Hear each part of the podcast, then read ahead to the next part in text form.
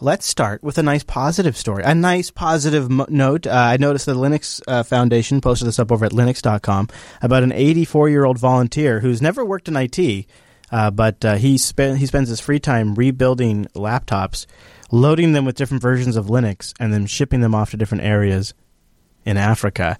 Uh, it's with an initiative called Free Geek, and the Linux Foundation made a video of it. So let's watch it. I think this is pretty cool. I'm uh, James Anderson. I'm 84 years old.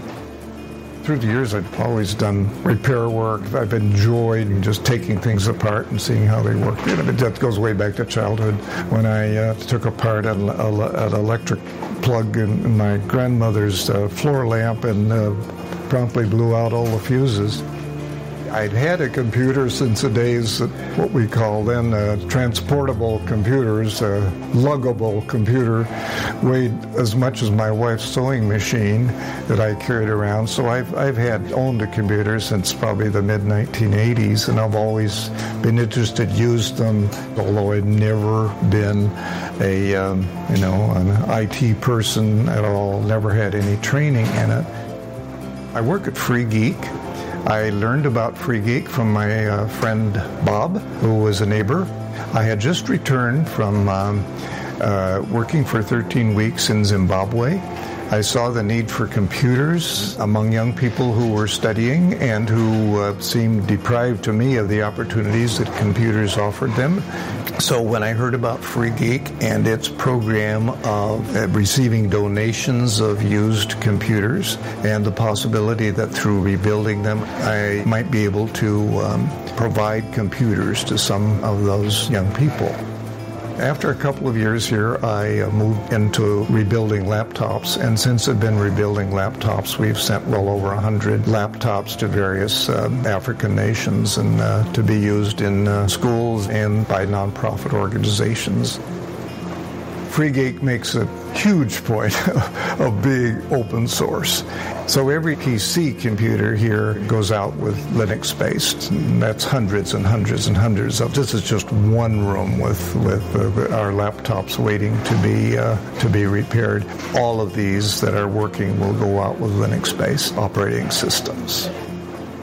My continuing goal in being at Free Geek is to provide the laptops for Africa and the kind of problem solving that's involved. You've, you've run into a, a, an issue with a computer, and I find it very rewarding to solve that problem. I like the tinkering, but above all, I just simply enjoy the community. It's an unusual place, and the results are very rewarding. So as long as I'm able, well, I think I will be here on Fridays, uh, as long as they'll let me, and I have no indication that they won't. That's pretty neat. You know what I want to do is I'd like to go find those places and talk to those people. That's pretty neat. I, I don't know if they do those around here, but I think there might be something like that. I want to do that as a job. I know it's pretty cool to take uh, those old machines that people don't uh, want to necessarily use, and uh, you know send them somewhere, make them be of pretty good use. So that is pretty cool. Anderson began in 2006. It's pretty cool. After uh, he and his wife went to Zimbabwe to teach math. Didn't Noah do an interview at scale with an organization in Southern California that was doing something like yeah, that? Yeah, there's a few. We see him out like every fest we go to. Yeah, it's getting more and more of a thing, which is really cool. I just don't know how to get involved. I, I don't know much about it, but I know that there's a, I know there's a local group here uh, that takes old computers uh, and, uh, and puts them at libraries or something. Like they do, they're they're not sending them off out of the country. They're putting them here local uh, for like students and stuff. So it's pretty neat.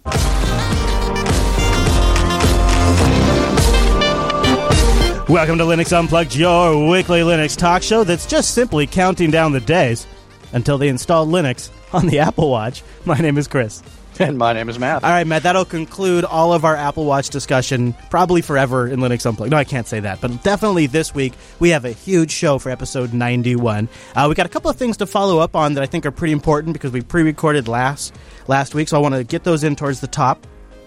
Then uh, Mr. Seigo, friend of the show, joins us in just a little bit to discuss what's going on at Kolab and the Roundcube project, which is uh, Roundcube is an incredible open source web mail project. Uh, I just recently backed their most recent crowdfunding initiative. We're going to talk about that, maybe discuss how it compares to some of the other popular projects out there. So Seigo will be joining us to talk about all that. And then towards the end of the show, we're going to get the Mumble Room's reaction to the Ubuntu 15.04 release. Uh, there has been some strong reaction in some areas of the internet, specifically in regards to the systemd implementation. I don't. We'll get into that in just a minute. And then we're going to look ahead at Ubuntu 15.10. Uh, just got its name. They just uh, announced a f- new focus on the desktop. We'll try to figure out what the hell that means and if it actually is going to make any bit of difference. So we got a lot to talk about today, a lot to uh, get through, and not only that, we have a bustin' mumble room. Let's bring them in right now. Time appropriate greetings, my virtual lug. Time recordings. Greetings. Good evening. Hello, everybody. Hello, hi guys. Oh, Wimpy and Popey, you guys snuck in right as we got started. Hello, guys. Good to have you here too. Um, time to do. Let's do a victory lap for a, a member in our audience. Uh, this just came in uh, just about five hours ago from uh, PM Nocturnal. Uh, his freshly minted MacBook Pro 8.1 edition. It looks pretty nice, uh, and he, had this to write in. I just thought this was perfect because we've been following this kind of thread for uh, three weeks now. He says, "I just convinced my family over to, or converted my family over to Linux completely. The last was a MacBook Pro used by my bro. The moment it was updated to Yosemite, things started to slow down horribly. It took 30 effing seconds to start Firefox on it. He was fed up, and it went. And in one night, I installed Linux Mint 17.1 Cinnamon Edition, and uh, he said quietly kept. I'm not sure. I guess he just means it quietly kept it on there. He was so happy to see the way I customized it to work with his workflow. He now owns a small photographic and AV studio. Now all I need is quality audio and video editing apps. He's willing to learn new apps. GIMP is what I made him use uh, in Mac, so editing on uh, wasn't a problem under Linux. Uh, iMovie and GarageBand is what's stopping me to make the complete switch for him. He started using Kdenlive and he started to like it, and yet there's not much like iMovie. Uh, I hope he'll eventually switch over for audio, but I can't think of a good app. I'm searching things like KX Studio, AV Linux, but suggestions are welcome. He says also, uh, we'll get to suggestions in just a second, but he says also, just a tip, if you're converting a Windows user to Linux, just hit them with quality plasma based desktop. Manjaro is good, yeah. he likes Manjaro. Uh, and for Mac users, go with Linux Mint Cinnamon rather than GNOME and install Plank and customize it. That's worked for him. Well, that's to each your own. So, um, audio apps. I, I'm a big fan of Open Audio and uh, Audacity, which Audacity just recently had. I read an interview with the developers. There's some really interesting stuff uh, happening with the project there. They're going to need. Uh, they are finally working on a new UI for Audacity, which would be really welcome. And uh, it seems to be like it's got some serious legs. They just recently did an update after a long time that introduced real time effects preview. So Audacity is getting pretty serious. The UI, I think, is doing it a disservice because it doesn't look like a serious app. It looks like a like a 90s Linux app that was always missing features compared to the proprietary alternatives, where now it's actually a pretty serious contender. It just has that legacy UI.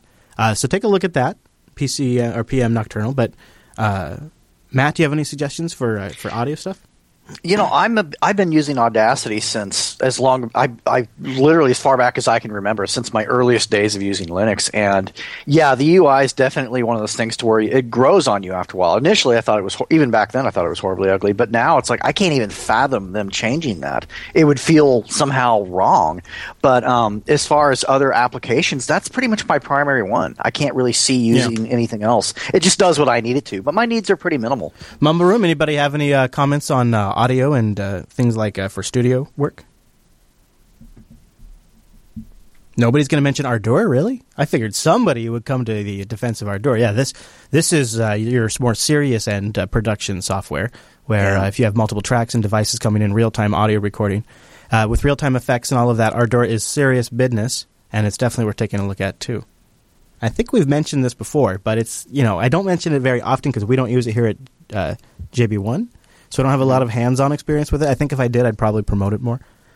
I think my hang up is because I've looked at wanting to get into it at one point, but I think when I look at it, I see all these options, and I'm just I, I'm a little overwhelmed. I want, but at Mm-hmm. The same time, I want to Yeah. take I want to take a weekend and just dedicate myself to trying to learn it because I'm sure I can. But I feel like it's trying to learn. It's like trying to learn Blender, incredibly powerful, but it's like I'm I'm just too too much of a noob, I guess. I don't Yeah, know. Lightworks is like that too, and it's, it's- that's a really hard line to walk if you're going to have a serious tool to do you know Yeah, production and work. It, it, they are often uh, you know too complicated in a lot of ways. right, right. And so it's just the, that's just the, the nature of the beast. Uh, I don't know if you guys noticed, uh, but today it doesn't really affect us Linux users yet. But uh, good old games, G- uh, the guys over at GOG, guys Oh, yeah. and gals, I shouldn't say guys, uh, the folks, the people uh, launched Galaxy to the public today.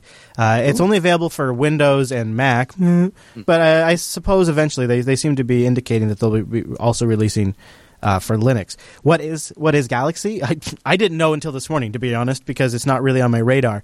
Uh, but think of it as a platform for DRM-free games similar to Steam, with uh, auto updates, downloading from the library, uh, social interaction, and one of the key components is does not require online connection. Now, it is not open source, but it does. F- comp- it is predominantly featured uh, focusing on DRM-free games. Anybody in the mumble room see this and have a reaction to it? We talked about it today on Tech Talk Today, and uh, it seems to be that the people who are for this are people that like Steam but have a good set of games they have from their good old games library. Don't really want to have to have online play. Want to mm-hmm. still be able to do like the social thing for multiplayer and things like that. Uh, well, I'm on their page now. I'm looking at just under the news section for GOG, just kind of mm-hmm. get an idea of it you know, sounds really awesome. Unfortunately, their their uh, news page for it is really doing it a disservice because all it shows me is a banner with GOG.com Galaxy and some space, and then and then the verbiage. I, I would I would really be interested yeah. in maybe I don't know seeing the beta in action on a YouTube video. So or, they want to um, think you know. Steam, but for GOG games. And okay. They, but so they're going to do a couple of features like uh, rollback. So like if a game update makes Ooh. something you don't like, you can roll back oh. to the previous version. That's kind of like neat. that. Offline no, support, I love that. Right, yeah. and in fact, you don't even have to have a profile to use it unless you want to get mm-hmm. game achievements and things like that. So it sounds like the two killer features, then, if I'm understanding correctly, is the big one is you know if you just really don't want to deal with the profile, you don't have to have one if you don't want to yeah. have the achievements and whatnot. And then the rollback feature, that alone, honestly, uh, I got to tell you, that's pretty sweet. Yeah, it, it's, it's not, uh, WWNSX. What do you think? I'm like with the Steam backlash um, a week These and a days, half ago or so, there was um, someone made an app, or someone's been working on an app where it conglomerates like this. It would uh, make this uh, Steam and then Origin all in one store it's just too much to run on one system. Like I have Steam, I already have Origin, then I yeah. have to have this. Yeah. And then on top of that, on Steam, if you buy something from Ubisoft, then you have UPlay running at the same time as Steam. It's it's a good idea if you want to focus solely like on GR on GOG DRM free. You know, hopefully when they get more Linux titles. But to me, it's just like I already have enough. You know, I'll probably maybe get it I do like some of the things like they're pushing like the optional auto updates that you can roll back. That's really good. Yeah, I guess I'm starting to. I was starting to lean towards it. Well, you know, I, I, watched their video, and their video is very mm-hmm. like much like consumer choice and like uh, free right. freedom of this. And like here, let me like uh, uh, I'll just like it gets towards the end of the uh, of the video, I'll, about 50, 50 seconds into the video. To use, we call this freedom of choice. Our client application will offer convenient game updating as well as the option to stay in touch with friends. But we will never force it on you. Never require you to have it to play your games. We call it the optional client. Regardless of which digital store you buy your games from, we don't think you should be locked into it. We strongly believe that you should be free to play together with all your friends without any third-party client apps or accounts required. We call this crossplay. Welcome to GOG Galaxy, the DRM-free online gaming platform. So that's how they pitch it. Pretty good. That's actually okay. Now that's pretty good. Yeah, um, right. You know, immediately I realize why I care. Yeah, I mean that's that's my big. That's always been my big gripe with anything. I and like, I like that. that. it's optional. Um, so yep. the only mm-hmm. way I could see this possibly working is if I only have Steam in this. There's no way I want more than that. I don't want Steam, Desura, and whatever the else is. And and uh, thankfully on Linux we don't have. Uh, this whole the crap show. But uh, it's. Yeah. Although there is, it is kind of funny to where you know we get rid of that pesky DRM stuff so that you can run this on your Windows computer, you know, kind of mentality. Mm-hmm. But um, you know, which is kind of like what.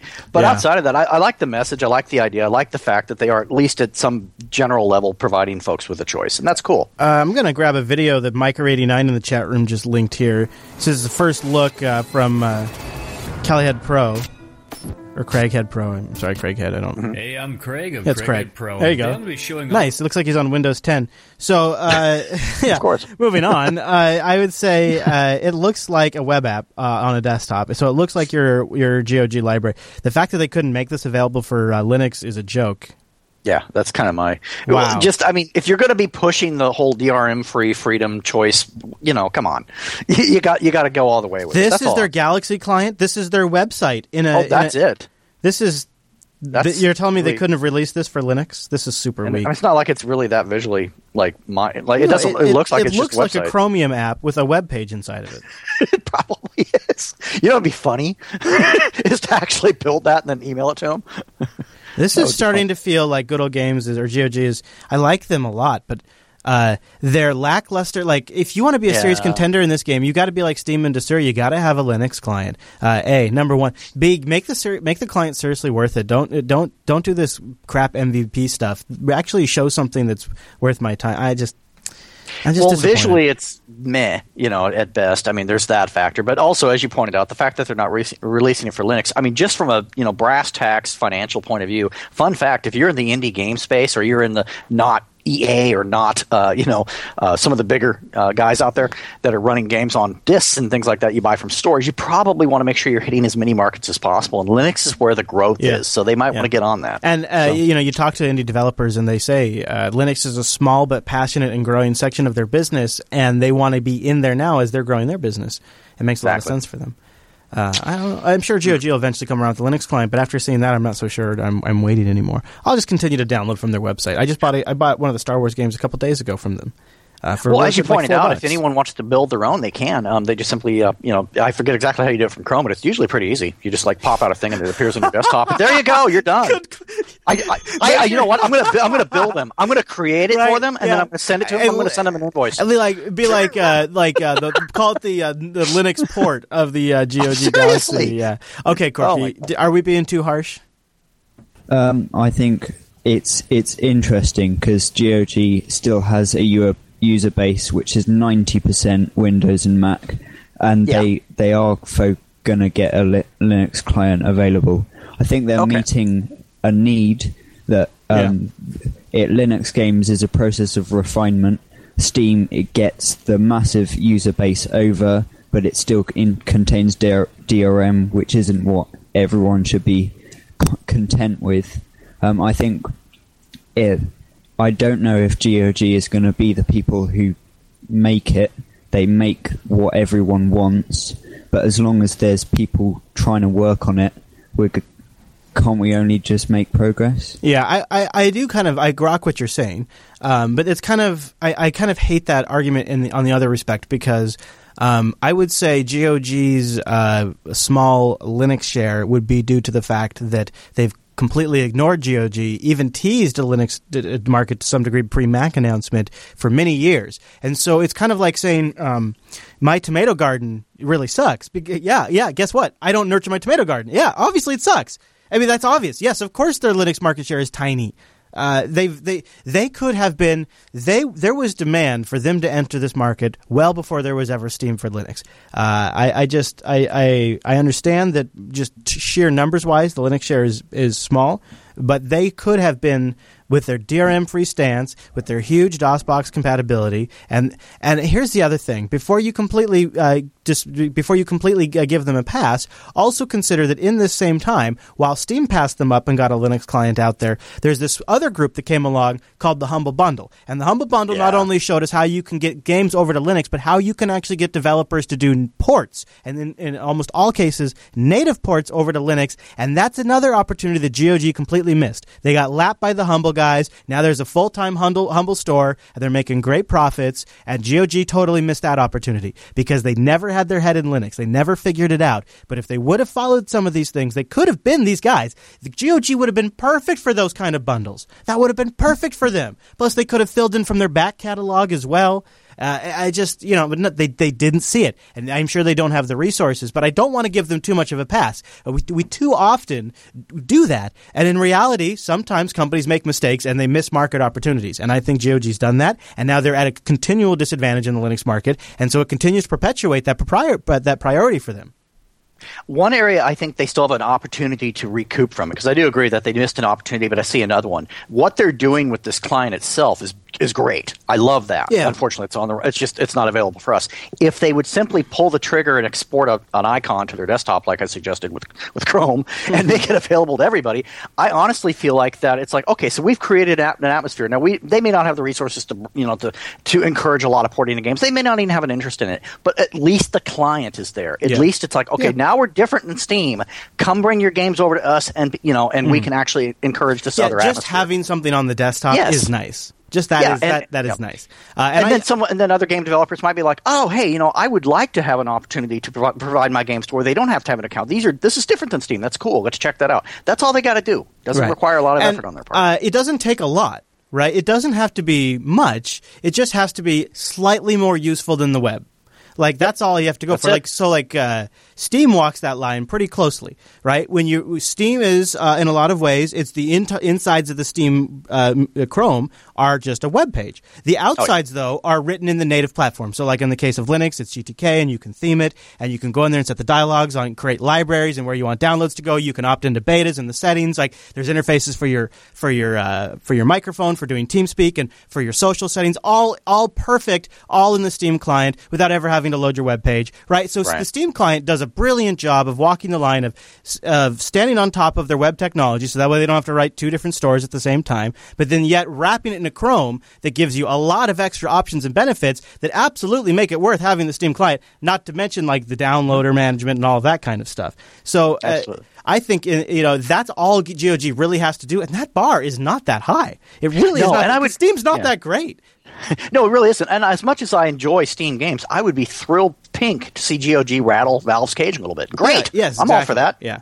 Cool. Uh, and You know. but it, it has to have some kind of functionality, like, uh, Right. and, and I'm sure they'll work that in there. So Oh yeah. And, I, and like I said, I have not written them off at all. I hope, hopefully, this is their uh, cold cup of coffee, you know, and that they're going to say, "Oh Mm-hmm. And wait, we really know, need to get on this." as soon as uh, as soon as one hits the AUR, I'm going to install it. There you go. Which will be five minutes from now. Uh, you think? I wonder. I wonder. Uh, Wouldn't be that hard. yeah, yeah. All right. So uh, before we go uh, any further, I want to take a minute and, th- and talk about our uh, friends over at Linux Academy who are sponsoring this week's episode of Linux Unplugged. Go over to linuxacademy.com un- slash unplugged, speaking of that, and that's where you're going to get our Linux Unplugged discount, which is fantastic. Go to uh, Linux, go to linuxacademy.com slash unplugged, and you'll get a 33% discount on the Linux Academy content. That's an incredible discount. 33% is is nuts. So that's going to be $50 for a quarter. Now, why do they do it like this? Why is this system set up like this? Because they're always adding great stuff. Really, really, really great stuff. Uh, I could tell you all about Linux Academy, and I want to do that. Uh, but a lot of you have heard about Linux Academy. So, for those of you who have heard this spot before, stay tuned because there's something that is for you specifically that I want to get to. But first, for those of you who are new, Linux Academy is the place to go to make yourself sort of break through that level, to train yourself on that next skill set, to learn that next thing, to transition from one distribution to another.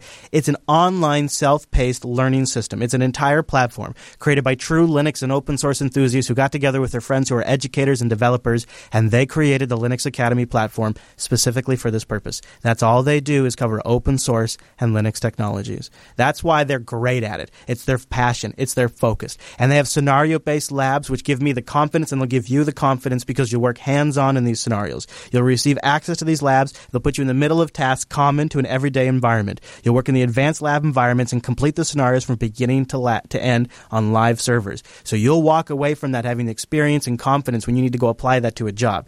That's more than just training.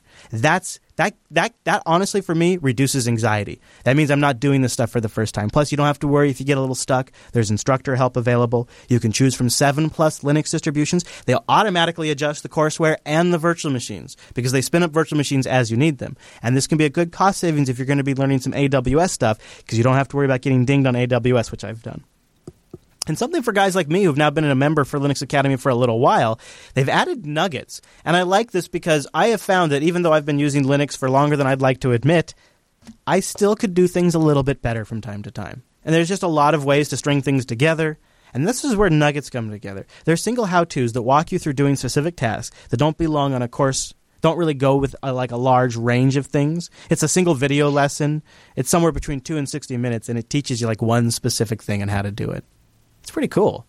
And those are nuggets, and they just added them recently. So, speaking of things they've added recently, if you've been a listener for a little while, you're probably familiar with Linux Academy. You might even be a member, at least I hope you are. Well, I, I think this is something pretty cool, and it's going to fund open source development, so I want to tell you about it. It's called the Linux Academy Founders Club, and this is where you can go, you can become a member, you get access to like uh, content as it's being developed. Uh, you get major swag from time to time, access to site beta features. Uh, you get special recognition in the community, different areas, but you also get to vote on something really neat that they're working on. It's their open source grant program. Any open source li- uh, open source license project can apply for this, and they're going to give up to five thousand dollars for the project that their founders club votes on. That's amazing because uh, these guys truly care about this kind of stuff and they want to give it back. And, and, and, there's a pretty good chance that one of those open source projects is going to be in our audience. So I'm going to get, I'll have more information about how you can get that soon. Uh, the RHCSA just also also recently went live. DevOps Essentials is available now. 50 video nuggets just recently went up. The OpenStack uh, course is just like they're always updating new stuff. Uh, I think that's probably the area I should maybe visit uh, to be honest with you. But I love that I know it's just always constantly getting refreshed, and so that means I'm always getting value out of my membership, which I, I do pay for my membership. You go over to linuxacademy.com slash unplugged, sign up, get our 33% discount, and you also support this show. And then you get to try something out really great that might even help take your skill set up to the next level. They have in-depth resources. You're going to be super impressed. Go over to linuxacademy.com slash unplugged. And a big thanks to Linux Academy for sponsoring the Unplugged program.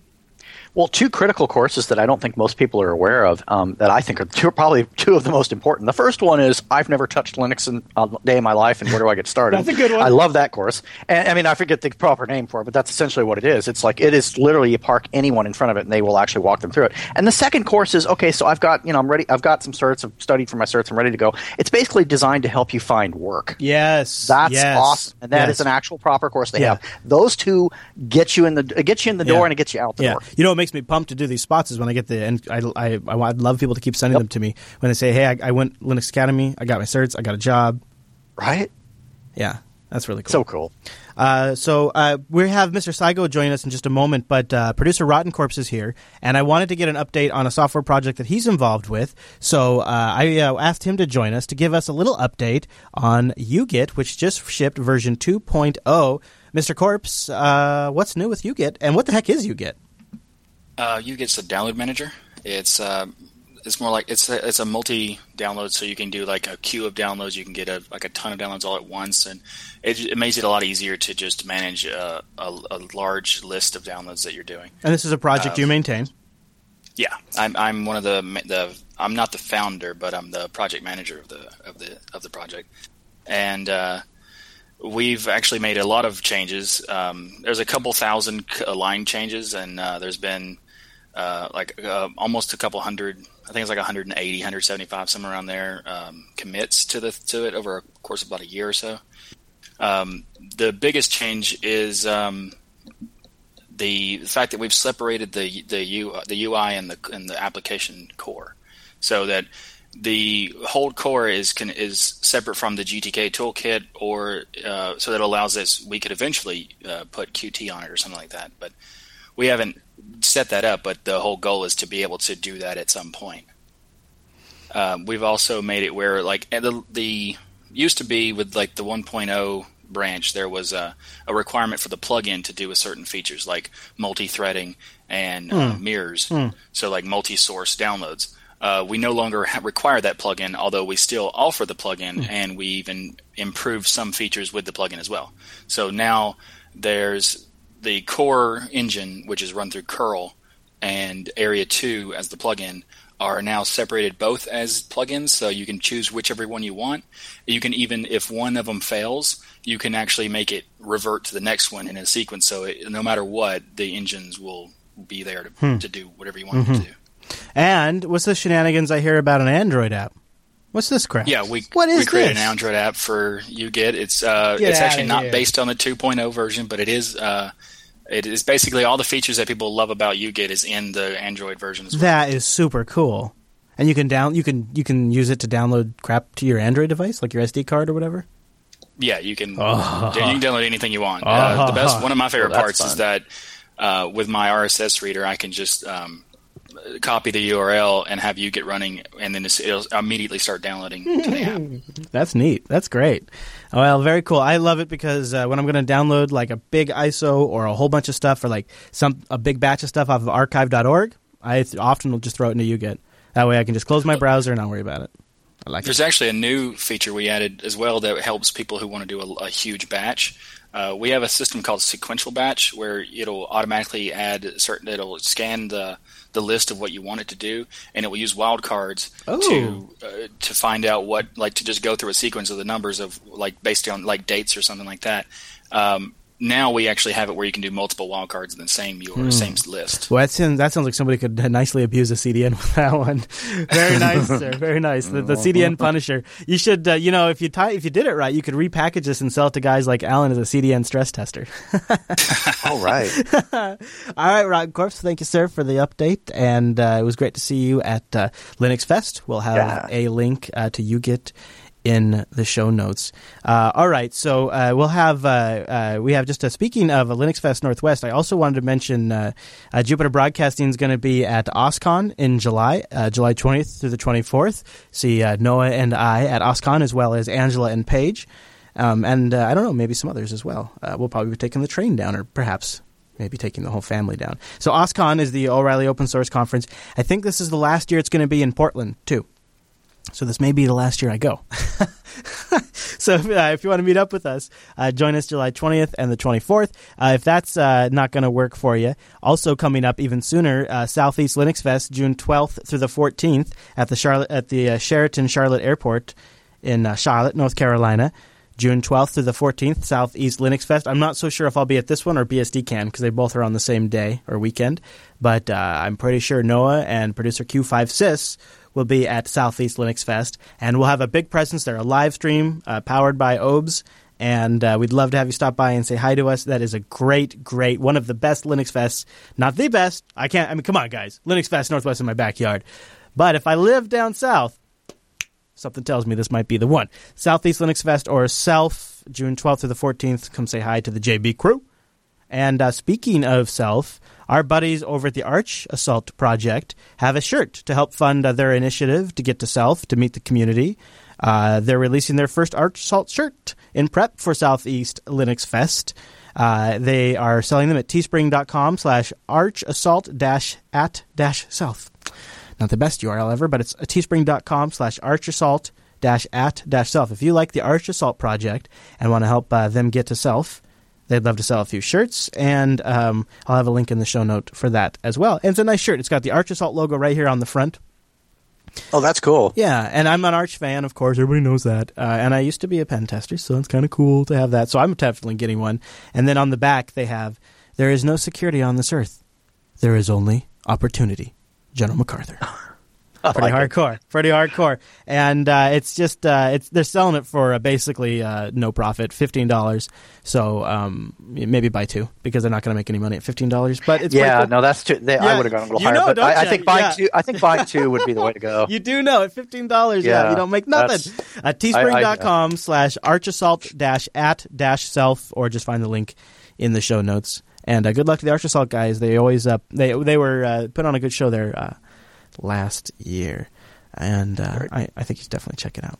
Uh, all right, so I know I've been teasing it for a long time, and I'm I want to clear room for it. So I wanted to just uh, take a moment right now, and uh, I want to before we right before we bring Mr. Seigo in, I want to mention Digital Ocean because I think they're so awesome that we got to just take a minute and mention them, and then we'll start talking to Aaron. I love Digital Ocean. I love them.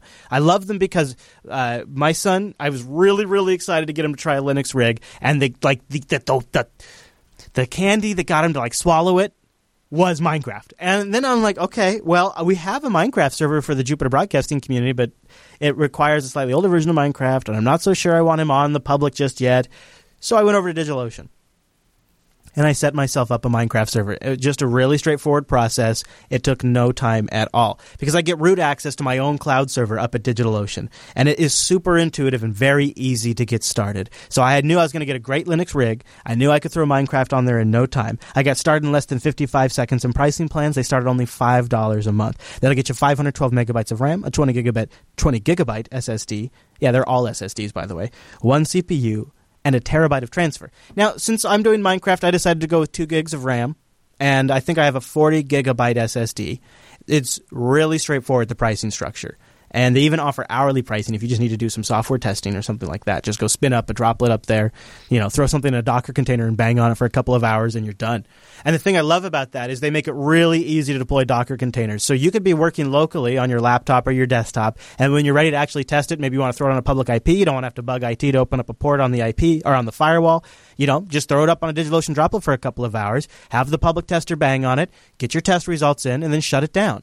It's really cheap. They have an incredible interface to do all of this, and this this is sort of the secret sauce here. It's very intuitive, and power users could replicate on a larger scale with their straightforward APIs. You could even automate that process, and that's starting to get pretty powerful. And they've got data center locations in New York, San Francisco, Singapore, Amsterdam, London, and a brand new one in Germany that's gorgeous with great connectivity, really a central point over there. And when you look at all of this, you're thinking, okay, this is a pretty good package. Uh, and I'll tell you from a technology standpoint, I'm all in. It's based on Linux. They're using KVM for the virtualizer. It's SSDs for the I/O, so you get super high-end I/O. You don't need a full like fiber-attached RAID full of 10,000 RPM for 15,000 RPM spinning Rust.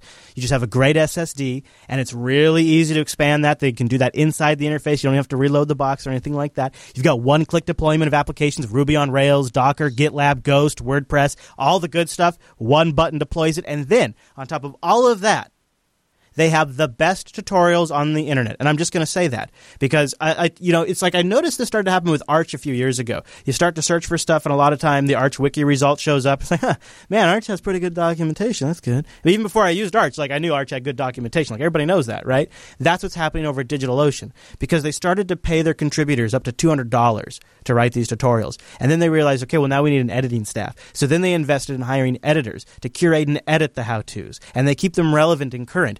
When they roll out a new technology like FreeBSD, they roll out a whole host of tutorials to match that. It's an end to end thing they do. It's a complete product, complete package, and it's super respectable. And they do it right. And here's the best part you can get a $10 promo. You can try it two months absolutely free when you use the promo code DO Unplugged. You create your account, no credit card required. You just apply it. DO Unplugged, one word, lowercase. That'll give you a $10 credit. Go try out CoreOS. It is a game changer. CoreOS is going to change the enterprise. You can go try it out.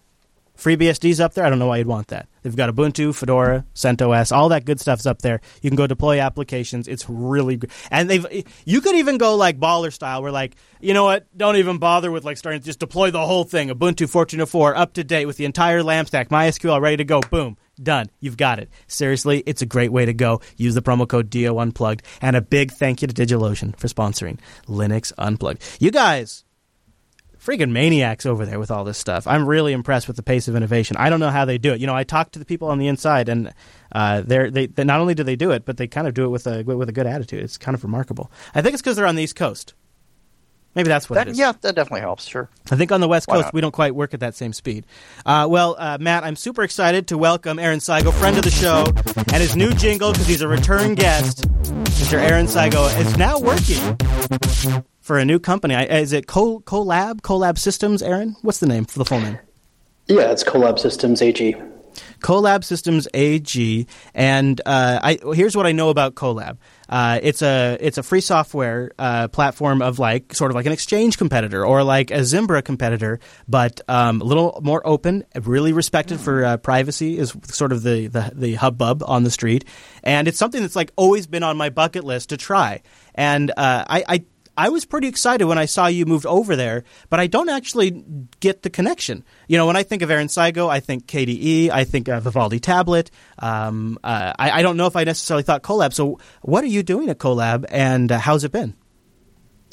Yeah, so I mean, the connection is, I guess, long term. Um, when Kolab first started, a lot of people that were involved in the project were also involved with KDE. There was a crossover there already, so I kind of knew some of the guys behind it.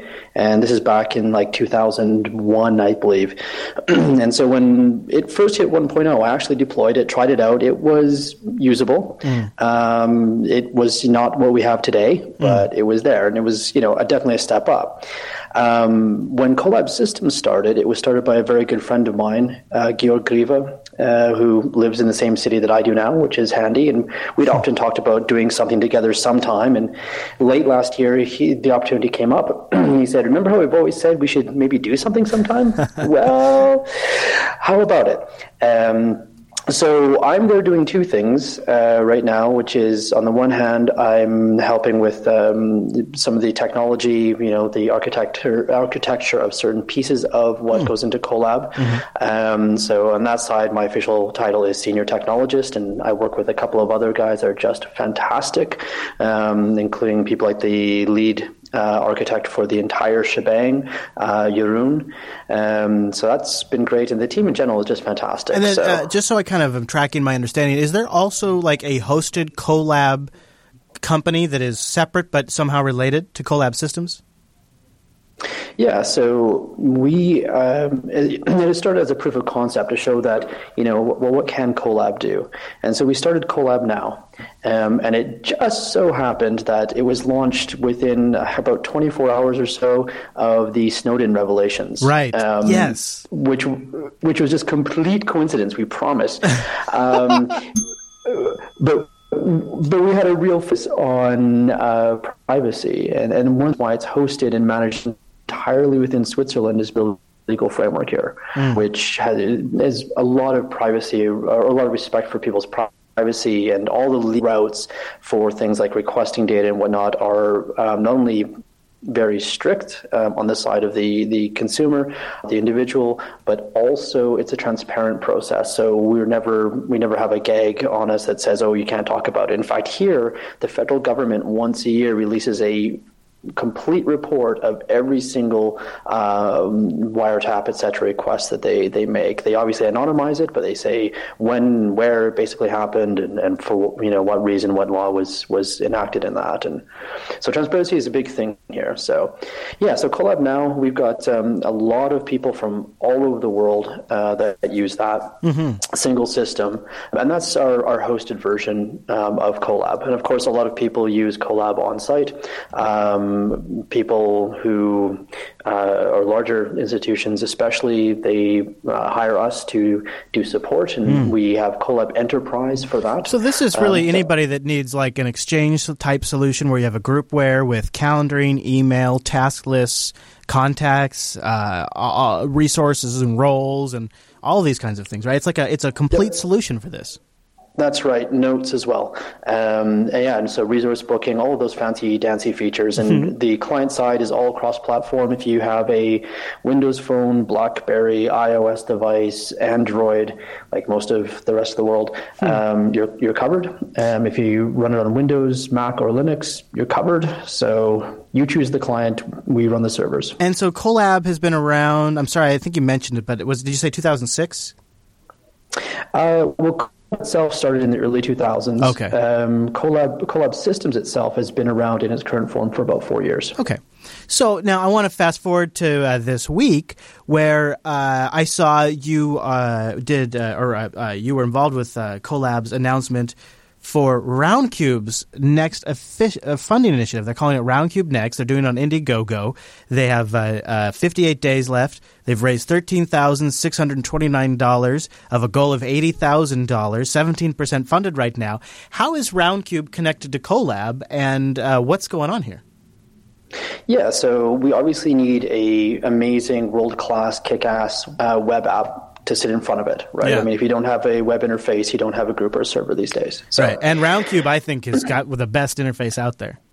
Well, the rest of the world agrees with you because it's the most popular free software webmail app on the internet. Oh, interesting. We know we know of over half a million installations, um, and some of these are serving entire ISP, ASP communities. Um, so it, it, there are millions of people literally every day who access their mail, their contacts, their calendar, etc. through web through Roundcube. So the connection between Kolab and Roundcube is, yeah, we needed something that was great. And before we were using something called Horde, mm. which had its limitations. And Georg, uh, who I mentioned earlier, my good friend, founder, CEO of the company, um, he got together with Thomas Brüderli, who lives in Switzerland as well, as it turns out. And they sat down on a veranda with uh, some beer in hand, as one does, and said, Hey, we need a good web app. Um, you make one. How can we make this work? And so what ended up happening is Thomas and the other, the second most um, important developer in terms of you know contribution and whatnot, both ended up working for Kolab Systems. So for the past uh, few years, we've actually been paying for the large you know the lion's share of Roundcube development, um, which we've been very happy to do because it's an amazing product and we need it. So mm. we have no problems with giving back like that. I I, uh, I I don't know how I don't know if I was quite aware of the, that level of I didn't know that level of involvement. That's actually pretty great. And so you know, of course, the number one thing that the internet does is says, well, what about? And you know they'll pick their favorite uh, dark mail, Mailpile, etc. Uh, do you have any comments on where uh, Roundcube fits in to, to some of these others that have also sort of gotten more popularity post Edward Snowden? Yeah, so I think that the more options we have, the better. It's always, I think, a, a, for granted, um, as long as they're free software. Not all of the new things are. Um, but what we can say for, for Roundcube is it has 10 years of history. It works now. Um, and we plan to push it forward even further. So I like the way you're doing this too. You're going to like the primary funding is like okay, we get this primary funding, we're going to get this core figured out. Uh, we get to more funding, we're going to get some of these like uh, other things that are really nice to have figured out uh, that would be really great. And then there's these stretch goals that are like the filter, the road warrior, the chatter, the organizer. It, and uh, it's just an interesting way to sort of display this. Um, uh, and, and, what do you think, Aaron? Uh, are you are you so far pleased with the traction? Thirteen thousand dollars in two days. Yeah, I mean that's fantastic. We're looking for a total of eighty thousand to get the core done, um, and we're trying to be realistic about how, what it takes. I mean, we want to we want to make sure we have enough resources to really make this happen.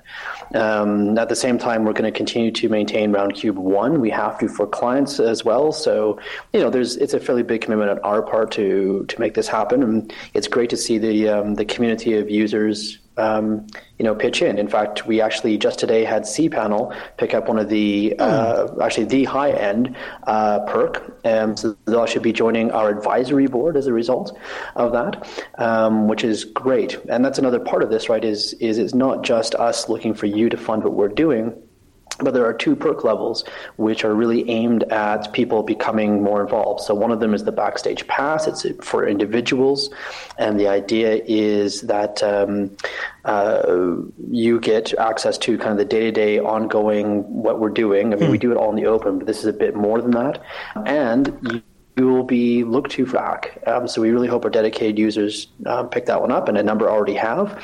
Um, and then we've got to the advisory committee was really aimed at large organizations um, that use Roundcube as part of their business. cPanel fits that perfectly, um, and they yeah, it's an advisory committee that you know as one does, um, you look for uh, sage advice and, and, wisdom from those who rely on you.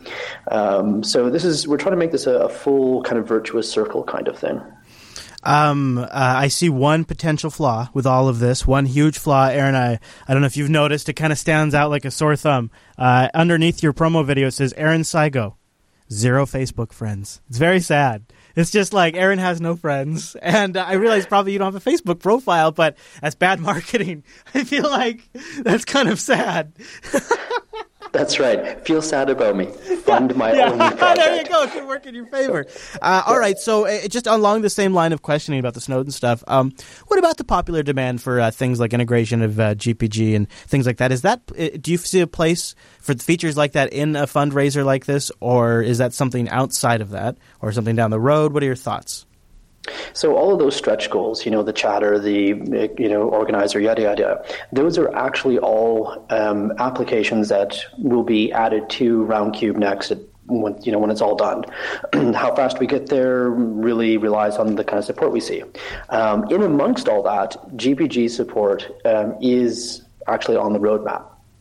Um, it's a bit further down the roadmap because we want to be able to, you know, be able to use their calendar first before they can use GPG to encrypt it. So, you know, there's there's a, a certain mad, uh, order to the madness there, um, but that's already something that's on our roadmap. Um, in addition to that, so I mean, this is also what's kind of exciting to me, and we announced this at the Kolab Summit as a Kolab initiative in general, but Roundcube is also part of this, where we feel that we've done a really good job with, you know, asynchronous communication, mail, calendaring, yada, yada, yada.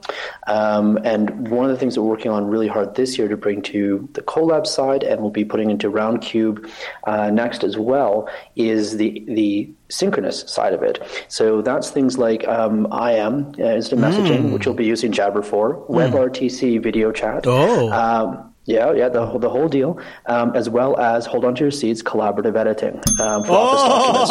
Oh, oh, oh. So, so this is we actually had both WebODF and LibreOffice at the Kolab Summit. In fact, I have a handy little GIF of one of the lead ODF developers and Michael Meeks sitting down together and smiling over some some beers uh, after dinner. So it's yeah, this is something that we take very seriously. Oh, this makes me are- very happy. so these are all stretch goals that we have um, that we'd love to hit with the with the Roundcube next, um, and we have a roadmap that goes all, all the way through this. Uh, and so uh, I suppose this is uh, if this happens, um, then you have uh, Kolab, a uh, a something that's becoming more and more relevant, really, to the open source world, especially again post Snowden. and Not to overuse it, but it's true. Uh, a- and you would have a truly first class mail client. That's, I mean, at the end of the day, that's what we'd be accomplishing here. Is we would be integrating the best in webmail with the best of uh, open source groupware collaboration. Yeah, I mean, if you look at it, whenever we talk to people about Kolab these days, they, in their minds, they often go in one of two routes, right? One is um, it compared to Exchange on the one hand, um, and on the other hand, it is compared to Office 365 or Google Apps. And and so we realize that the future is in this, you know, integrated um, online services kind of area where we can offer that full range of, of messaging and document editing um, on top of all those other things. And yeah, there's people in the uh, in the um, in the channel going, but we all want GPG, and, and yes, it will come. Um, one thing is that we want to do it right. Um, there's a lot of people selling snake oil out there right now, saying things like, "Oh, we encrypted on our server." I know of one group that's doing it you know, doing that actually well, they, but they only do it with email. Um, but there are others who are saying, yes, we, we encrypt it, and but they hold all the keys, which makes it almost useless. Um, doing this right is non-trivial, and one thing that we commit to within you know Kolab and, and Roundcube is when we do something, we try and do it right, or not at all. Um, so we will get to to GPG um, support for sure. It's like I said, it's on our roadmap, um, and we're committed to doing it properly. Uh, so uh, it's uh, it's over on uh, Indiegogo right now. Uh, Indiegogo uh, Roundcube next is what you'd want to search for when you get over there. We'll have a link in the show notes as well. So if I wanted to get started with Kolab, Aaron, um, you know, just maybe for like an on-premises installation or something like that, uh, what would be a good spot to like check that out? Like, how do I get started? Do I is there a distro that comes preloaded? Is it just easier to just set something up and install it, go hosted? What's my best option there? Yeah, so there's if you go to kolab.org, there is documentation. As you were talking about earlier, documentation is awesome. uh, we've got pretty extensive documentation for many distributions. The more, especially the more popular ones, it is a um, add a package or a repository, run your package manager's you know foo of choice. Um, and you get the, the packages put in, and there's a small post installation routine that you run to put in, you know, okay, what is your domain name that you want, and etc. Um, so that's really the easiest way. Personally, when I'm trying out a new version, I fire up a VM on my machine and install it there. Uh, so that that'll get you the community version, which is exactly the same as the enterprise version. Um, there is some version drift between the two of them depending on release dates, um, but we don't. We're not open core. We hold nothing back. Um, so if you get the community version, you actually get a very good idea of what the enterprise version gives you. And by fact, uh, by not open core, you mean you're not just the core is open; everything is open. we only do free software. It's an ethical position for us as a company. Right. Um, so it's kind of like the the Red Hat thing in that sense. That's where we. That's all we do, no matter what. Um, so that'd be the way to go. Go to kolab.org, check that out. Um, we just uh, released um, 3.4 recently-ish, um, and Kolab Enterprise 14 is based on that as well. So that was not so long ago. Um, so we've got some really fresh, good stuff there. Um, yeah, and you've got the usual slate of IRC channels and uh, mailing Sure, lists and, sure. and whatnot. Very cool, Aaron. Well, uh, anything else you want to touch on before we uh, bump along? And I was thinking, if you want to stick around for the rest of the show, uh, uh, we could do a we could discuss more of the GPG stuff. Uh, Rotten, you wanted to ask about the Road Warrior. Go ahead, fire that off before we wrap up. Yeah, I couldn't find a description of what that stretch goal meant, so I was just wondering what does Road Warrior entail? Yes, see, we're teasing you. Um, we will actually explain what all the stretch goals are over the next week. Um, so as a way to just to kind of continue that communication. Um, so yeah, the Road Warrior is actually the collaborative editing. He's the guy who's on the road and he needs to edit documents while he's going. Cool. Um, so that's the good, good pick on that, that one. Um, yeah, before we go on, uh, two really cool things, I think. One, you mentioned Docker earlier on. Yeah. Um, one of the things we're doing and, and talking about deployment is we're actively working and coming to a near conclusion of the process of Dockerizing the entire thing. Interesting. So that you'll be able to run, I mean, Kolab is a swarm of microservices, really, right? Yeah. We have an LDAP server, Yeah. IMAP server, SMTP, blah, blah, blah, blah, blah.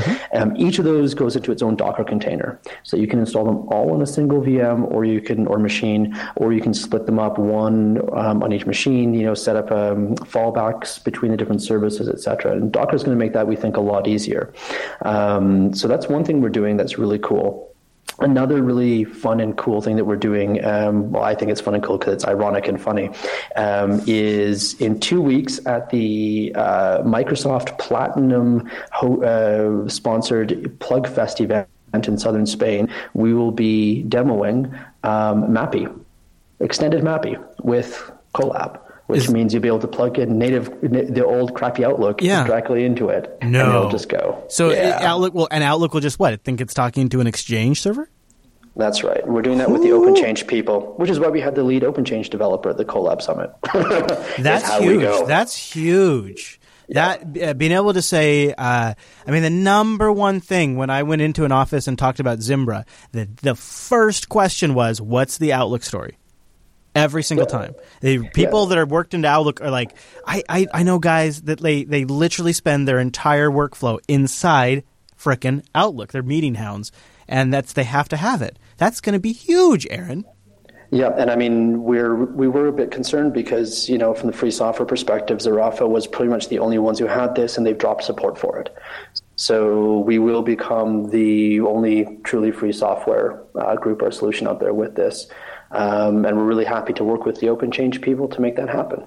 So yeah, um, and for the really big institutions, you know, they should come talk to us about um, things like boring things like data loss prevention and audit trails, which we're, we're also bringing online, but probably not as as interesting to, to your audience here. Um, but for the But necessary, audience, that's, yes, yeah. uh, yeah, absolutely. Cool. Wow, that is really exciting. And, and audit trails, I can tell you, in industries I worked in before, that is also sometimes an essential feature, and one that lacks in most uh, software packages right now. Even they, even when the ones that tout their audit trail fe- functionality. Yeah, tell, tell us about it. Auditing, audit trails and data loss prevention means we keep an extra copy of your email somewhere on Yeah, a disk. yeah, yeah. Um, yeah, we got really good logs that you can go through. Uh, all right, cool. Well, that is really exciting. And uh, Aaron, you are. Abs- I, I know it's uh, what what time is it where you're at right now? It's late, right? It's like eleven. yeah, it's no, it's after midnight. Okay, so you uh, you are free uh, to to leave uh, if you want to go crash, or welcome to stay with us. Uh, we're gonna uh, we're gonna get the uh, the uh, pulse from the Mumble Room on their reactions to Ubuntu 1504 uh, in in just a moment. So that's what we're gonna shift gears. And of course, uh, if you want to stick around and, and sort of just do freestyle Q and A after the show, you're also welcome because I'm sure people have lots of questions. Uh, I wanted though because we haven't. because of Linux Fest Northwest, we didn't normally dedicate time like we would to review uh, Ubuntu 1504 outright. And uh, so I wanted to start the process here on the show to kind of start to make up for that um, and uh, get the Mumble Room's reaction because I actually have limited experience with 1504 at this point. I've been using uh, Ubuntu Mate. Uh, I do have a few thoughts and I have a few observations and some funny reactions that I've noticed in the reviews, plus 1510's coming up. But first. Got to thank our friends over at Ting. Go to linux.ting.com. Everybody in the chat room, you do this for me right now? I want you to try it because they got something that I think if you try, it's really going to make you think. So go to linux.ting.com right now. Head over there, and I want you to try out the Ting Savings Calculator. So go over there. We'll do this while I tell you about Ting. So click the Savings Calculator, start putting in your actual usage. Now, what is Ting? Ting is truly mobile that makes sense. No contracts, so there's no early termination fee. You only pay for what you use. You start with the line, it's $6, so that's your flat rate right there for that line. And then they just take your minutes, your messages, and your megabytes. They add that up, whatever bucket you fall into, that's what you have to pay. So for me, it makes it very economical to have three lines. I'm paying like 30, 40 bucks for a busy month because I use Wi Fi very heavily. I do a lot of data calling, and I use Telegram. But you know, if something sends me an automated text message, not a big deal. I don't need to buy a whole bunch of text messages for those occasional text messages. I'll just pay some tiny fraction of an amount when I get one. And Ting has an incredible dashboard that lets you manage your account. Really, really nice. Activate, deactivate devices, transfer them, name them, audit them. I like really cool stuff. Uh, they have, of course, all of the features you come to expect: picture messaging, texting, voicemail, all, everything. In fact, I, shouldn't say it like that. They've got way, way, way, way more than you've come to expect. Like no hold customer service. You can call them at one eight five five Ting FTW. Who else has got that? Right? They've got hotspot and tethering. You want it, you just turn it on. You don't have to have some sort of special plan. They're not going to like punish you. They're not going to slow you down. They're not going to say, mm, "Excuse me, you need a family share plan if you want tethering." No, you just go into your operating system and check the box, like the way the OS vendor intended it to be. That's what's so cool about Ting. It's just data to them. If you want to use them as an ISP, Ting is Honey Badger. They don't care. In fact, they love it. They just lit up uh, their first gigabit fiber customer. How about that? That's pretty exciting. Yeah, Ting's getting into gigabit fiber. They're not going to go crazy, but they're experimenting with this right now. And uh, they uh, just launched. I guess it uh, looks like Brian Callahan, who's the owner of Rockbridge, Rockbridge Guitar in Charlottesville, uh, uh, Virginia uh, the first to get gigabit internet fiber with Ting. Wow, that's pretty cool. Man, I'm super jelly. I'm super jelly. But you can get in on Ting's wireless plan. They got a bunch of great devices. They're unlocked. You own them outright. You can get a $9 GSM SIM card and put it in any device that supports SIMs, or you can get a device directly from Ting. They got everything from really great value feature phones up to the highest end smartphones. Linux.ting.com. Go there to support this show. Linux.ting.com also gets you a $25 discount off one of those devices I just mentioned. If you have a Ting compatible device and you probably do because they have a huge GSM network now and a huge CDMA network. If you have one of those devices that works on those networks, that $25 will go to a service credit. That service credit will very likely pay for more than your first month. That's how great Ting is. $25 will probably pay for more than your first month. It did mine. Now, if you're super crazy talker or something, I don't know. I don't know. I, I don't know. I'm not judging, but I'm just saying, geez, really? That's kind of ridiculous. Get Skype. I, no, I'm kidding. No, really, but it will. it will seriously. And then plus they have an early termination relief program too if you've got a contract right now, and then it really starts adding up. Linux.ting.com and a huge thank you to Ting for sponsoring the Linux Unplugged program.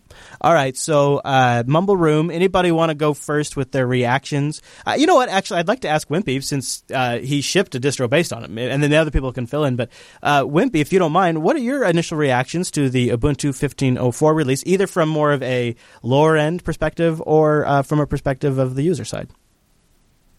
Um, well, from my own point of view, um, I really like the 1504 release.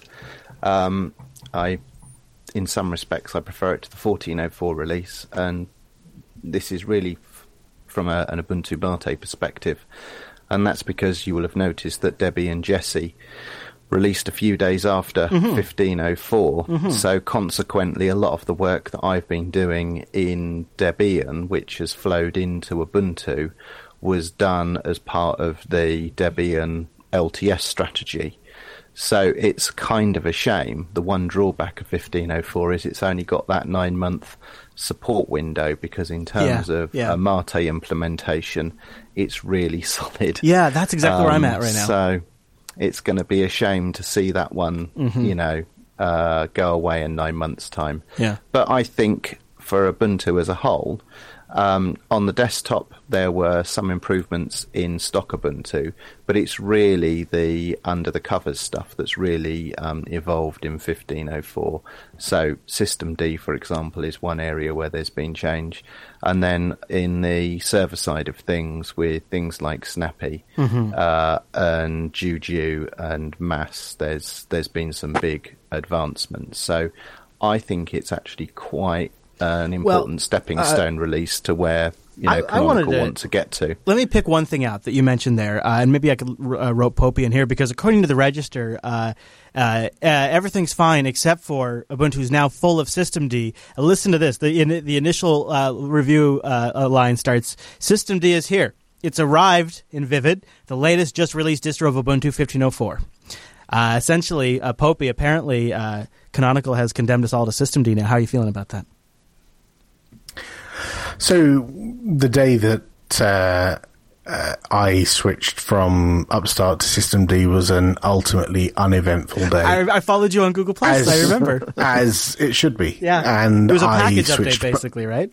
Right, and I switched back the other way, and then switched forward again. And actually, in 1504, if you really, really want to, you can you can use Upstart. You don't have to use systemd. So you know, it's it's not compulsory to use systemd if, you, if you're honest, that way inclined. I did not expect the switch to happen so soon. So, in terms of like full switchover, is there still some sort of like compatibility happening, or like, or is everything truly like systemd scripts and it's all hundred percent done? Well, the desktop is, but Ah. the phone isn't. So the phone is still using Upstart for user sessions. So that will switch probably in 1510, but there's a whole bunch of stuff that, that needs to happen for that, for that to, you know, actually work. Um, but, yeah, we did it for 1504. That'll happen for 1510, no doubt. Also, in 1504, Upstart still used for uh, X sessions as well. Mm-hmm. Mm-hmm.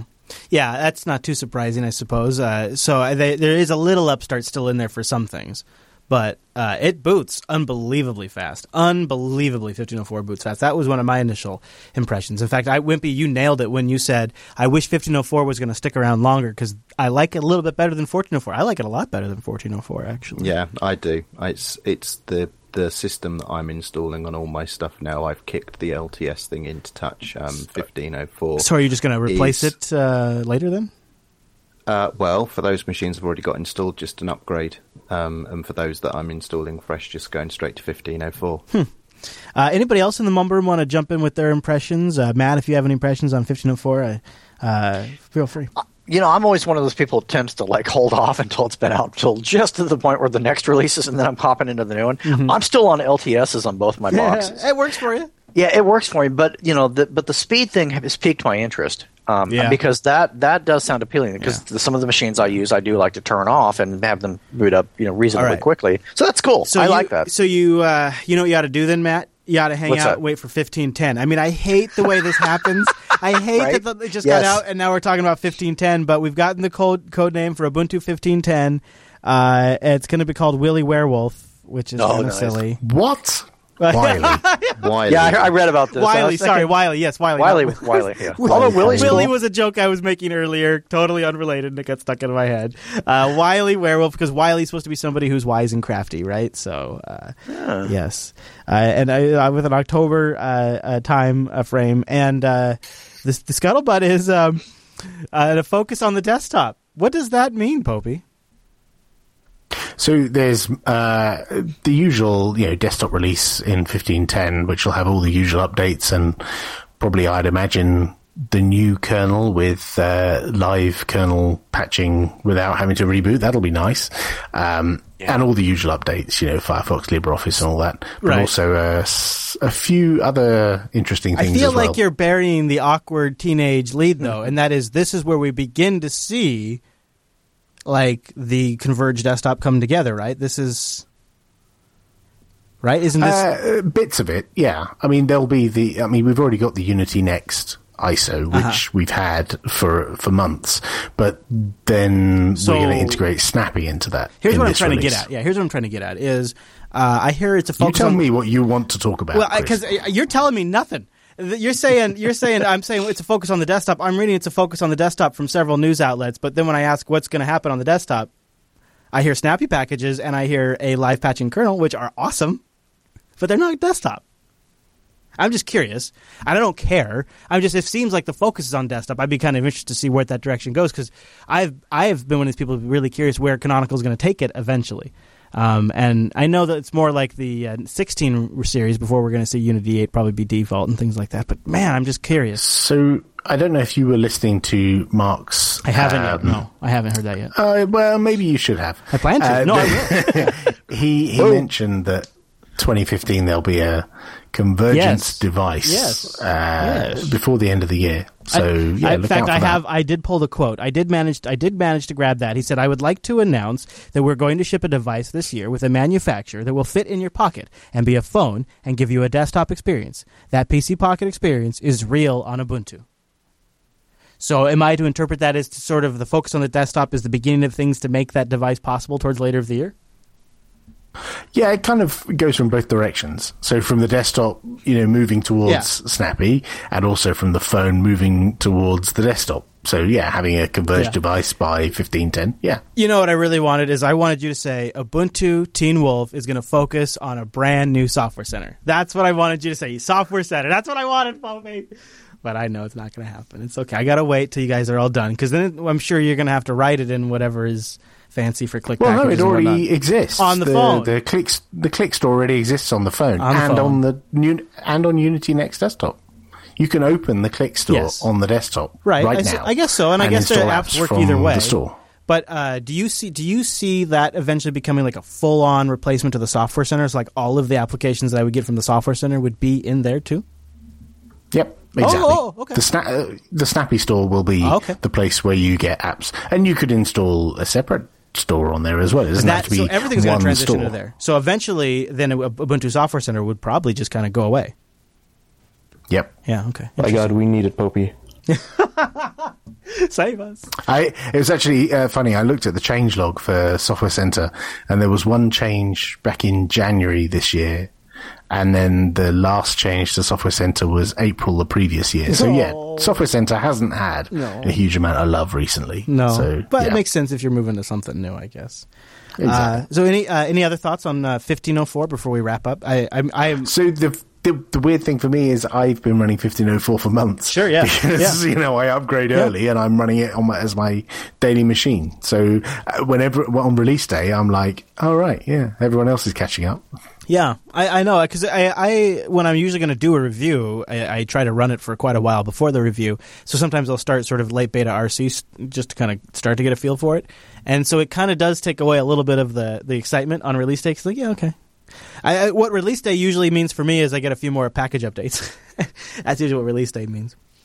But uh, overall, seems to be uh, reviewed pretty well. That register piece, was, I think, was a bit tongue in cheek about the systemd stuff because it's really been a, a, a non-story, uh, and it seems to be a pretty positive reaction overall. The meta review would be it's good, not too many changes, but it's still good, and I think that's not a bad place to be. There's Uh, actually a cool feature that the Upstart sy- syntax still works, and when you activate it, it kind of sends a script through systemd. Neat. Corky, you wanted to give uh, Kubuntu some airtime. Um, I'm not a user, but I've been using Plasma 5 recently on Yeah. Arch, and uh, I isn't it 1504 is the first to do default Plasma 5, and Yes. uh, from initial reviews, it's just fantastic for a first time default great. desktop environment. That is great. I have also been playing with Plasma 5.3 over the weekend. I found it to be a little buggy, but nice. And I, I've I've only seen good feedback about Plasma 5 in 1504. So here's the uh, so I'm using 5.3, but I'm doing it under a high DPI display, which makes it a little trickier because KDE doesn't quite. So what you do is you go scale up your icons and you go scale up the, the, the text DPI, and you go tweak a, you go tweak about four or five spots in KDE, and it's actually pretty darn nice on high DPI. And the Breeze theme uh, with Plasma uh, and the Breeze icons and all of that stuff look really sharp. It looks real. The Plasma desktop, I think five. Now they're shipping five two in Kubuntu fifteen oh four. Um, that's a really good release. I think five three maybe slightly buggier, but also five three introduces a lot of nice new features for laptops. So it's kind of a, and the new media center uh, demos in there. So yeah, you're right. Kubuntu uh, 1504 is a fantastic release, and if you've been looking for a, a well implemented Plasma desktop, sounds like that could be a really good one. And if you're on Arch 5.3, recently hit the repos, and it's really nice. I I, I only reason only reason I went back to GNOME is I started having sound problems again. And what happens is, and under 5.3 is it's after like uh, I get like a notification on the desktop, it, I get another notification immediately after that saying I have changed the sound device to Intel HDMI out. Would you like to revert? And I have to click revert, and then it goes back to my uh, Intel uh, Intel standard H whatever it is HD audio whatever it is, and then it happens in a few minutes later. So I just I, I, I between that and a few other things, I just went back to GNOME. But it's really really good. WW, you had something you wanted to add on Plasma. Yeah, I had nothing but issues with uh, Plasma 5.2 on Oh. my Intel laptop with NVIDIA. Once I went from the Nouveau driver to a NVIDIA driver, I've had like I need to track down this issue or see if others are having it. They, um, I went to like rebooting after two minutes after I hit the um, after I hit reboot on the menu, it would just finally pop up, and it's so I eventually went Plasma 5.3 with the back ports, and that works out um, Yeah. way better for me on Yeah. Kubuntu. I- I, when- still think there's some things that need to be polished out, though. we had a meetup uh, back in October. It was a while ago, where uh, producer Eric and I met up with some folks from the KDE project in Seattle.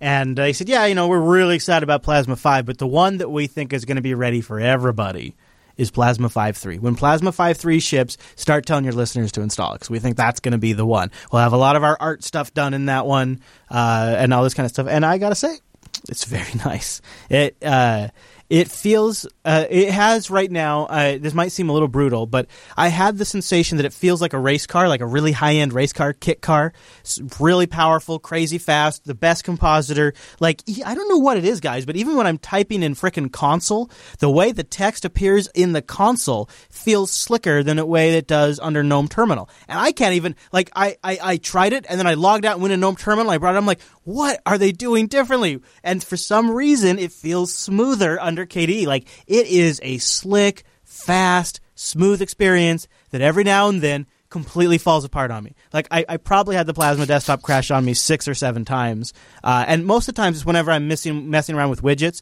But I don't even have to be trying a widget. Like if I can just right click on the desktop, unlock widgets, add widget, scroll through the widget list, close it, Plasma crashes. Oh, okay. Like that kind of stuff. Like, and I'll give it this: it re- it bounces right back. Like it restarts and everything. Like nothing. I don't lose anything. Like it's not really any big consequence. It's just annoying. Or my sound constantly changing is annoying. And I feel like it's just a little a little rough still. But if you are the type of person who likes that kind of experience, that sort of sports car kit experience, uh, it is great. It is in a good spot right now, and it's and and and it's looking better than ever too, which is I'm really pleased with. So yeah, there's very quirky. There's your Kubuntu airtime. I don't talk about it a lot because I don't use it, but I did happen to run Plasma over the weekend, and and I walked away with those observations. All right, guys, I think we're all done. I think we had a lot to cover. Aaron, thanks so much for joining us. Uh, if you'd like, we're going to do a little post show in just a bit. You can stick around and uh, chat with us. Thank you very much, sir. And uh, we'd love to have you join us out there live. I mean, you, listener, you, join our virtual lug. Just go over to jblive.tv. We do this show uh, on Tuesdays at 2 p.m. Pacific. You can go to jupiterbroadcasting.com slash calendar to get that converted over to your local time. And then you can hang out in our chat room or our mumble room and uh, talk with us as we do the show. Matt, is there anything you want to plug or mention before we get out of here today? Uh, nothing too pressing. However, if you want to keep up with the latest stuff that we have going, including How to Linux, which I receive emails on a daily basis about, Yeah. um, you can uh, check me out Cool. at matthartley.com, and you can hit me up with the contacts. You can subscribe to the email alerts, which will tell you when things like How to Linux uh, come out. So yeah, yeah, check that out. I'm excited to, to hear that people are uh, pumped about How to Linux. Oh, you uh, you you should see my inbox.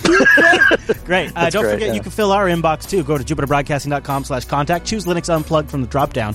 Or maybe even better, join our subreddit. LinuxActionShow.reddit.com makes this show better. Community feedback, stories, topics, votes. All that stuff is great. I'd love to see you live, jblive.tv. All right, everybody. Thanks so much for tuning this week's episode of Linux Unplugged. See you right back here next Tuesday.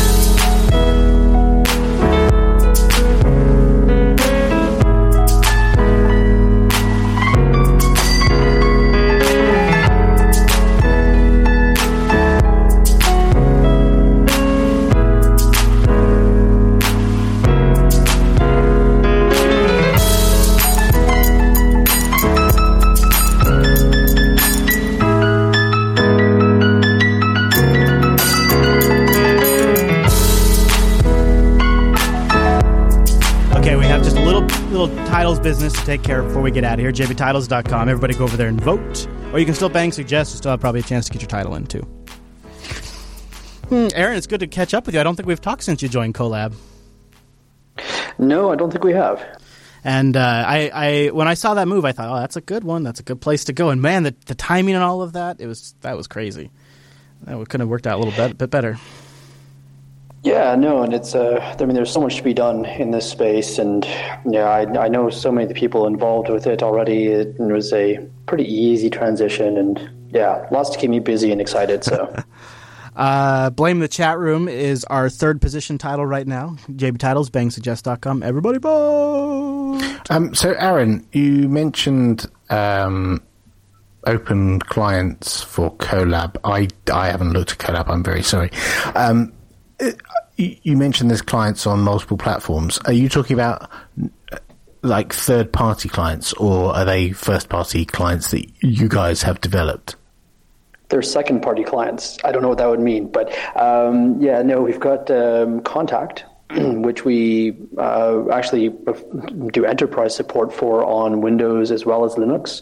Um, on Mac, we rely on um, Apple's own um, apps just because they work really well. And from our feedback, that's what Mac people prefer to use. So we support WebDAV, WebCal, or um, CalDAV, blah, blah, blah. And all of that stuff is supported um, as first class citizens in the Mac world. And then on okay, the mobile. So- on the mobile Sorry. side, it's mostly ActiveSync. Um, with on yeah, well, some platforms anyways, we do recommend on Android using things like DAVdroid because um, that gives a slightly more privacy respecting experience. So it's mostly the whatever app the user is familiar with already, or whatever app ships with the platform already can connect, and you provide instructions for connecting to your backend, right? Um, yeah, with the exception of Kontact on Windows and Linux. And what what's used on Android? ActiveSync on Android. So on Android, we our recommended mix is um, DAVdroid plus K9 Mail.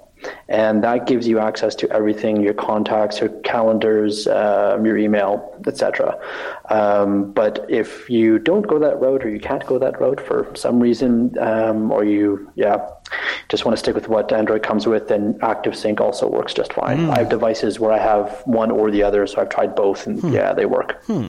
ActiveSync it's cool. Thank you. No, no, okay, you don't good. seem like you're going to break it any second. Okay, good because I I feel like I feel like maybe my blood pressure is high right now, and I, I left my watch upstairs, so I can't take my heart rate. But I just I tell you I I I have I I literally have an A and B comparison. Now I know.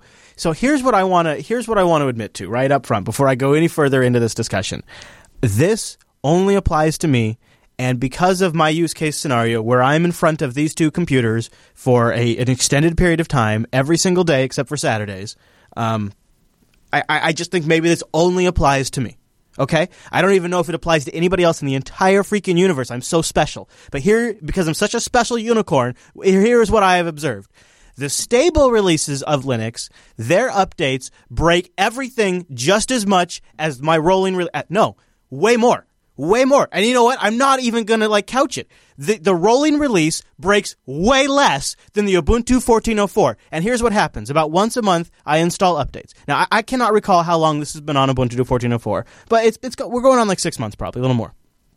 Here's, what I have observed. About once a month, I install updates. And if you have watched the JBLive.tv stream and we're not live, you may have noticed we no longer have videos playing. We instead are rebroadcasting our audio stream. Why, you might ask? Because an update to Ubuntu 14.04 broke our capability to play video and sane stereo MP3 audio over the HDMI interface, and we can no longer do that because an update on Ubuntu 14.04 broke that. So now our live stream just as a replay of our audio stream. And now t- today, I did I did an update yesterday. I noticed today all of the audio interface, one of the audio interfaces fails to even show up. I had to completely power cycle the machine, unplug the device, pl- power cycle the machine back up, plug the USB device in in. And then, of course, I had to go back in and choose all of my audio inputs, readjust all of their levels, and all I did was install updates. The last time I did this, we lost an audio device. The time before that, our video driver got messed up, and it's an Intel video card. Then, almost on a day by day basis, maybe about once a week on a, when I'm busy, I update the Archbox running on my System 76 Bonobo. One is an Intel NUC, one is a System 76 Bonobo. Both make great Linux machines. It's not a hardware thing, okay? You can take hardware out of this because it's about as vanilla as it gets. The Bonobo running Arch, getting updates on a rolling release never fails. I cannot do a show without this Bonobo. It, ri- it, it, it drives all of the visuals. It drives all of the sounds. I can't show a story in a video without this Bonobo. It is literally one of the most, besides the machine that actually records the video, it is the most important machine in the studio. And it runs Arch Linux rolling. And it breaks the least. The Ubuntu machines and the Macs break more than the Archbox does. And I'm not doing anything special. So I don't get why everybody always gets on my case about how awful rolling is when in my experience here, I tell you the systems that are supposed to be long-term support seem to break just as much as or more and I'm saying just as much because honestly I think everybody's going to attack me. But I think they break even more, but I'll say they break just as well as the rolling release machines do. So what I do not understand is the constant like dogpiling when I go out there and say, actually, I don't think rolling's all that bad. Or like when I wanted to switch Angela to to a, to a machine and it was going to be rolling, the dogpile. Oh, don't do rolling, don't do rolling. Everything's all right. Well, actually, my rolling machines break less than my stable machines. So how do you guys explain this total dichotomy that I seem to be witnessing? I apparently have like jumped through a, a, a, a portal and I am now a slider in an alternative version of Earth where rolling releases are more stable and long-term supports are more disastrous and yet nobody else is in the same universe with me. I'm over there all by myself. Nah, it's always like that, Chris. Because, you know, the rolling release distros have more practice in terms of software updates, so they can do it a lot more. Or they found all the problems already. The ones that do it every once in a while, like Ubuntu, they tend to just, you know, run into problems or overwrite config files or corner cases that no one cares about. Rolling hmm. has a lot more practice with updating packages all the time. That seems pretty reasonable. That seems like a reasonable explanation as to why and you know, I always do rolling nowadays. Slackware is like where everything should be just, you know. okay, well, here was my theory, Heavens, and this is what I wanted to bounce off you. What if software has gotten better? And so it's now not as hazardous to go to the next version as it used to be. Is that possible? Like, like Linux version 2 was a completely different beast than Linux version 4 is now. And, you know, it's a much more mature product now. And so is the NVIDIA driver. And so is GNOME 3. Much, much more mature, right? So is Chrome and Firefox and GTK and all of these things in the stack now are just much more mature products. Yeah, but they also, when you do coding, right, you usually kind of have a, a backwards compatibility thing with your previous version. So if a version is always increasing or incrementing by one major version each time as a rolling distro versus Ubuntu's maybe skipping two or three versions at a time. They don't have the backwards compatibility or at least corner like the code in order to say, oh yeah, last release we done this. We got to change the data structure this way. And, okay, so here's the other thing that kind of I don't get about the. Now I know I think I eventually did get my kernel updated here. So let me double check real quick. So I'll do a uname here. Oh, I'm not an RPM fan at all. Okay, no, never mind. So even though I've done a dist upgrade, so I'm on Ubuntu 14.04, and it ships with kernel 3.13.0. Now I think there is a way to update that, but I've, I mean, I'm on Ubuntu Mate. I've done all the, I've done apt-get update, I've done dist upgrades. I'm on kernel 3.13. Now, this is generally considered not like the best kernel of the three series, right? This is considered one of the work, worser kernels in terms of performance and other things like that. So it's interesting that they chose this dish. Now, maybe they've patched it in some way I'm not aware of. But that, uh, when did that choice, I was like, huh, it seems like, well, maybe they had an off release and they just happened to land on a bad kernel. And then 1504 comes out, and the kernel they ship with it has that Btrfs problem that I ran into. Like they shipped it with the version that still has the Btrfs lockup issue. And I, I, I and again, I'm like, well, what are they doing? Like, aren't they supposed to be curating the best kernel? Like they they picked a bad kernel. Like if I if I was rolling my own distro, I never would have shipped that kernel. And maybe again, maybe they fixed it, maybe they patched it. I don't know. But every time I see this, I go, "Huh, this seems like seems like they're supposed to be doing a really good choice here." And it seems like they've almost just thrown a dart on the board on the current kernel. Like, well, we're going to release around this time, so boom, we'll go with that kernel. And they just that's all they that's all the thought that goes into it. Not like, well, this kernel's known to have issues with lots of Btrfs instances where you can't mount the root file system. Like, you know, like that didn't that didn't seem to be like maybe a major issue. And oh yeah, by the way, it only seems to hit like after three to five weeks of being used. So uh, we'll have a whole bunch of people at 1504 that all of a sudden hit this. Like that was not part of the discussion apparently, or maybe it was and they fixed it, but it was never noted. I I don't know. So uh, again, with rolling This is an issue I don't run into. It just if it like I had that kernel and then it pretty quickly gets replaced with the next kernel. Um, but now here on this uh, on this Mate box, I'm on kernel 3.13 still, which is a I've clunker. got a Mate install. I mean, uh, Linux Mint install for a friend of mine, and their little ker- Linux kernel version manager is a. I guess the best thing you can get close to that. But if I ever, ever run Ubuntu, I always use the daily builds of the kernels from their like FTP server. Just the actual daily current builds of current kernels. I never use what's in Ubuntu's repositories ever. really? I don't know. That seems like you're asking for it, but I don't know. Well, I run completely their daily .deb files. Screw running the kernels that they put in the You do daily? You do a daily kernel? yeah, they build kernels daily on their site. I can find the link for you. I just you why do you want a daily kernel though? Oh, it's always the best of the best. All right. Bugs okay. that were Yeah, yesterday might aren't well. a bug now. Uh, no, I'm not in a bad mood. I just uh, I, what I what I'm trying to um, put together in my head is what, what what appears to be my practical experience. Um, and you know, it's not just like these two machines either. I've got uh, here in the studio we have um, one, two, three, four computers that are running Arch. Uh, well, I guess. Yeah, I'm counting. Uh, you, I guess let's just count one of the VMs right now. So we're just really using one of them heavily. Uh, and that's, you know, and then I have at my house two machines running Arch, and then I have a DigitalOcean droplet running Arch, and I have another DigitalOcean droplet running Arch that just runs Minecraft, doesn't really do anything.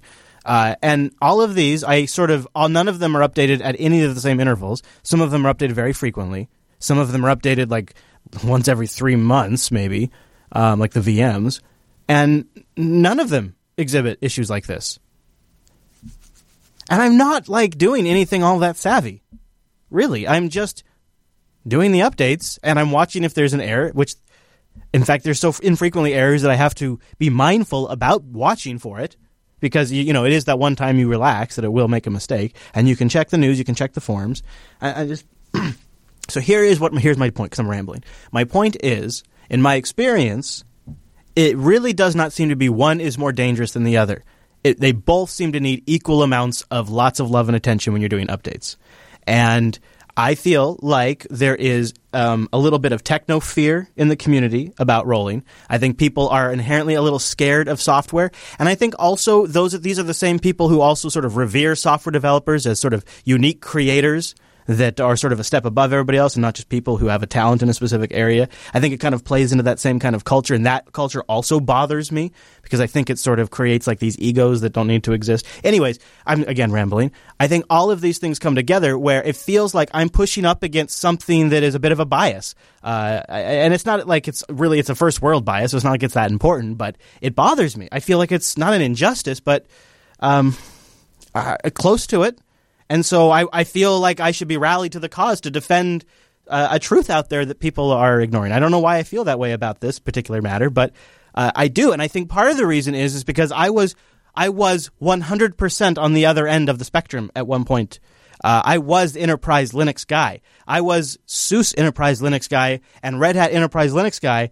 I tried Gentoo for a while and I thought it was amazing and I like swung way, way back to enterprise and I did FreeBSD and I did the enterprise distros for a little while and then I went to Ubuntu and you guys know the arc of that in the show. I was very much an Ubuntu guy on the show. I, I very, very, hand, very readily, handily dismissed Arch and it's been a transition for me. And now I'm at the other end of the transition and I'm looking back and I'm going, okay, I, th- I think I made a mistake and I think I'm seeing the same mistake other people are making. And I'm not trying to preach some sort of gospel, but I'm just trying to open up the way people look at software. Because if you're into Linux and you're into this kind of stuff, it's very satisfying and it's very fun to, wa- to watch. And I, I don't think it deserves sort of the constant criticism it seems to receive. And I'm a little uh, ashamed that my show has become one of the platforms to perpetuate that criticism. Uh, that I, I think there is a space to criticize. I think it's totally worth criticizing because there are risks because new software inherently can have regressions or flaws. So there's totally a space for debate about it. I'm not trying to say there isn't, but at the same time, I don't think we should shame software just because it's rolling. And I kind of regret that that's the direction the conversation went now that I think about it when it came to regards to Angela's computer. Um, there is a direct analogy to news feeds or news that evolves throughout time. After a news story breaks, it evolves and changes and it gets more clear. That's exactly how a rolling update distro is like. Mm. You sub or what is it? You subscribe to the news feed, but the news feed is just packages. You get the newest news every day, and you're up to date, and you're not left behind in the dust. That's very interesting. That is a very interesting analogy. You're right. It's almost like uh, a, a, a, newspaper is a capture of the headlines in the state when they're sort of new and fresh, but online news, and especially like what we do here in this show, is RSS really feeds. Yeah, it's like a, we collect and it's an it's a, like it's a it's a longer analysis after some time has evolved, and it's you're right. It's more uh, the story is more clear. Uh, the, that is very interesting. I mean, that's sort of like what it is, right? In in a, in a weird way, in software, it becomes better, and, and, and what the what the software developers are going for becomes more refined. Hmm. Yeah, they don't have much time to hide bad problems or let's say oopsies that they Yeah, make. yeah. They have to live up and be accountable for what they do. That's what I like being daily or as up to date as I possibly can.